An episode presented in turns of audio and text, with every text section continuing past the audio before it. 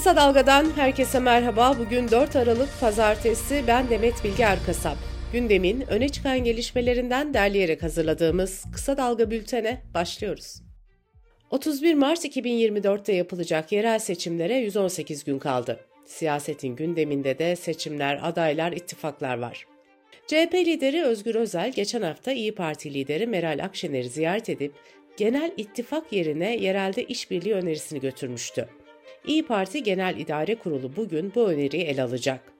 Özgür Özel çıkacak karara saygılı olacaklarını ama olumlu bir yanıt almayı temenni ettiklerini söylemişti.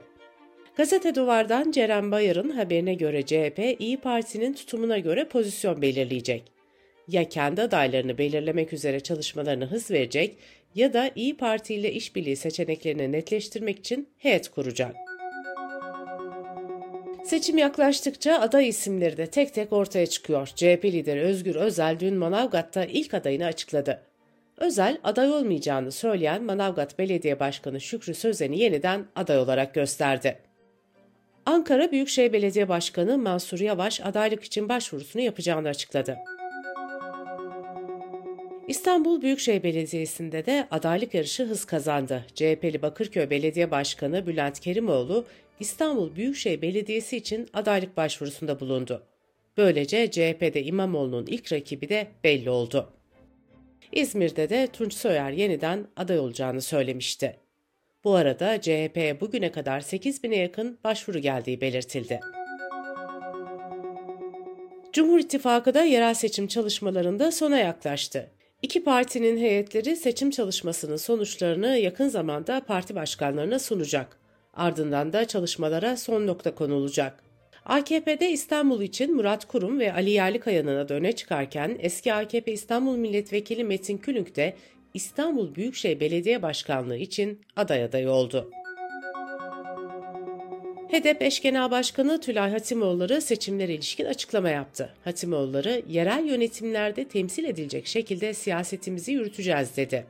Yargıtay HEDEP kısaltılmasının değiştirilmesini istemişti. Hatimoğulları da partinin kısa isminin henüz netleşmediğini söyledi. Son zamanlarda gündemin değişmez maddelerinden biri fenomenler soruşturması.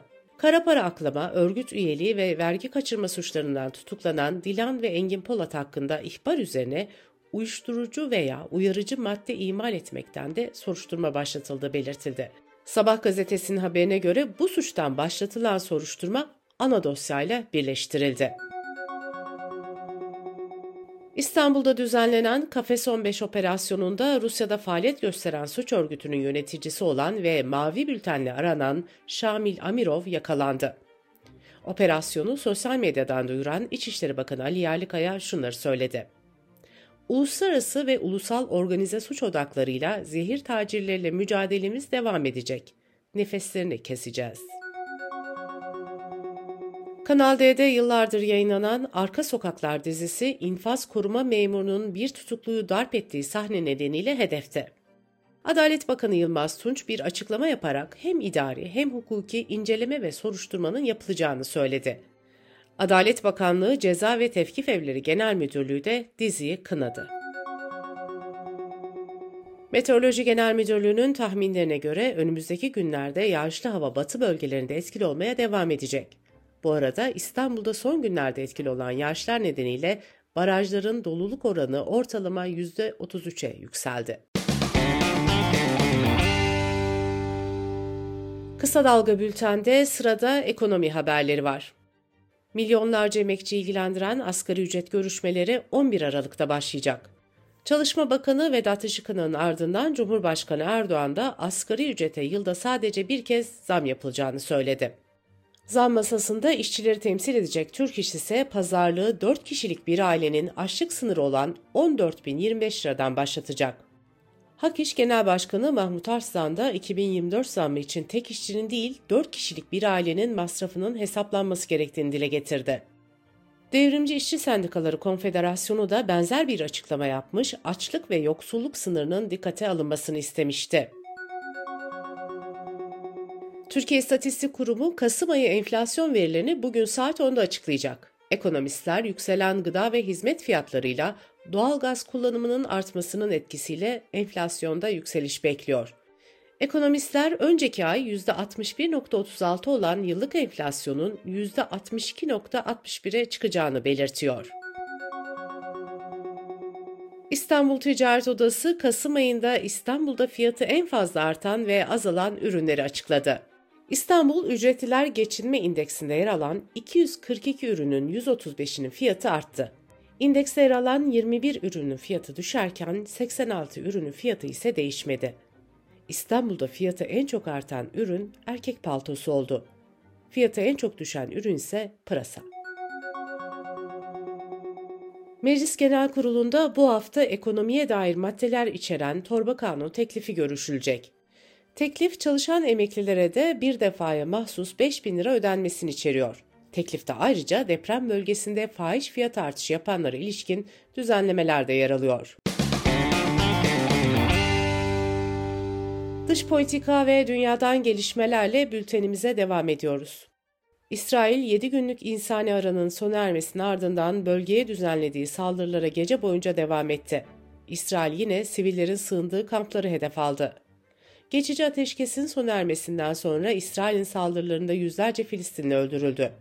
7 Ekim'den bu yana ise Gazze'deki can kaybı 15 bini aştı. Dünya Sağlık Örgütü Genel Sekreteri Gazze'nin güneyindeki El Nassar Hastanesi'ni ziyaret etti. Hastaların yerde tedavi gördüğünü ve acı içinde çığlıklar attığını söyleyen Genel Sekreter, hastanede yaşananları hayal bile edilemez sözleriyle aktardı. İsrail Başbakanı Netanyahu savaşın ve kara harekatının süreceğini söyledi. Netanyahu, İsrail'in kuzeyde de Hizbullah'ı hedef aldığını ifade ederek şöyle konuştu. Hizbullah bir hata yapar ve geniş çaplı bir savaşa girerse Lübnan'ı kendi elleriyle yok etmiş olacaktır. Fransa Cumhurbaşkanı Macron ise Netanyahu'nun Hamas'ı tamamen yok edeceklerine yönelik sözlerini yorumladı. Macron şöyle konuştu. Hamas'ın tamamen yok edilmesi ne demek ve bunun mümkün olduğuna inanan var mı? Eğer varsa bu savaş 10 yıl sürecektir. Fransa Cumhurbaşkanı ayrıca kalıcı ateşkes için daha fazla çaba gösterilmesi gerektiğini ifade etti. ABD Başkan Yardımcısı Kamala Harris de bir açıklama yapıp Gazze'nin kuşatma altında kalmasına ya da sınırlarının yeniden çizilmesine izin vermeyeceklerini söyledi.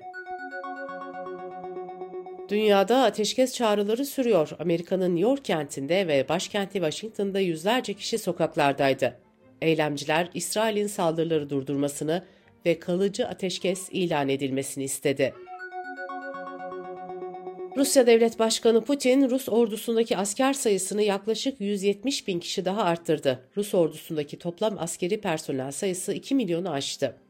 Rusya Savunma Bakanlığı bu artışın NATO'nun saldırgan faaliyetlerine yanıt olduğunu söyledi.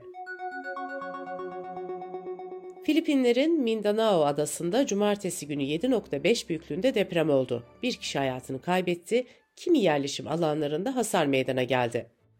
Aynı bölgede dün de 7 büyüklüğünde deprem kaydedildi. Dünyada sismik hareketlerin en fazla görüldüğü ülkelerden Filipinler, ateş çemberi olarak da bilinen Pasifik deprem kuşağında yer alıyor. Dubai'de devam eden Birleşmiş Milletler İklim Değişikliği Çerçeve Sözleşmesi 28. Taraflar Konferansı'nda 118 ülke küresel yenilenebilir enerji kapasitesini 3 katına çıkarma taahhüdünde bulundu. Gönüllülük esasına dayanan ve bir bağlayıcılığı bulunmayan metni Türkiye, Suudi Arabistan, Rusya ve Çin henüz imzalamadı. COP28'de ayrıca 50 petrol ve gaz şirketi de 2030 yılına kadar metan emisyonlarını sonlandırma sözü verdi. Şirketler ayrıca en geç 2050 itibariyle faaliyetlerini karbonsuzlaştırma taahhüdünde bulundu. Ülkelerin verdiği sözler gibi bu taahhütlerinde bir bağlayıcılığı bulunmuyor. Almanya'nın Hamburg kentinde cumartesi günü yapılan Euro 24 kura çekimi sırasında canlı yayına seks sesleri yansımıştı. Söz konusu sesler İsviçre'nin İskoçya, Macaristan ve Almanya ile birlikte A grubuna seçildiği sırada duyuldu. UEFA konuyla ilgili soruşturma başlatıldığını açıkladı. Bültenimizi kısa dalgadan bir öneriyle bitiriyoruz. Gazeteciler Ayşe Yıldırım ve Sedat Bozkurt, Politikes'te Türk Tabipler Birliği Merkez Konseyi'nin mahkeme kararıyla görevden alınmasını değerlendiriyor. Politikes'i kısa dalga.net adresimizden ve podcast platformlarından dinleyebilirsiniz.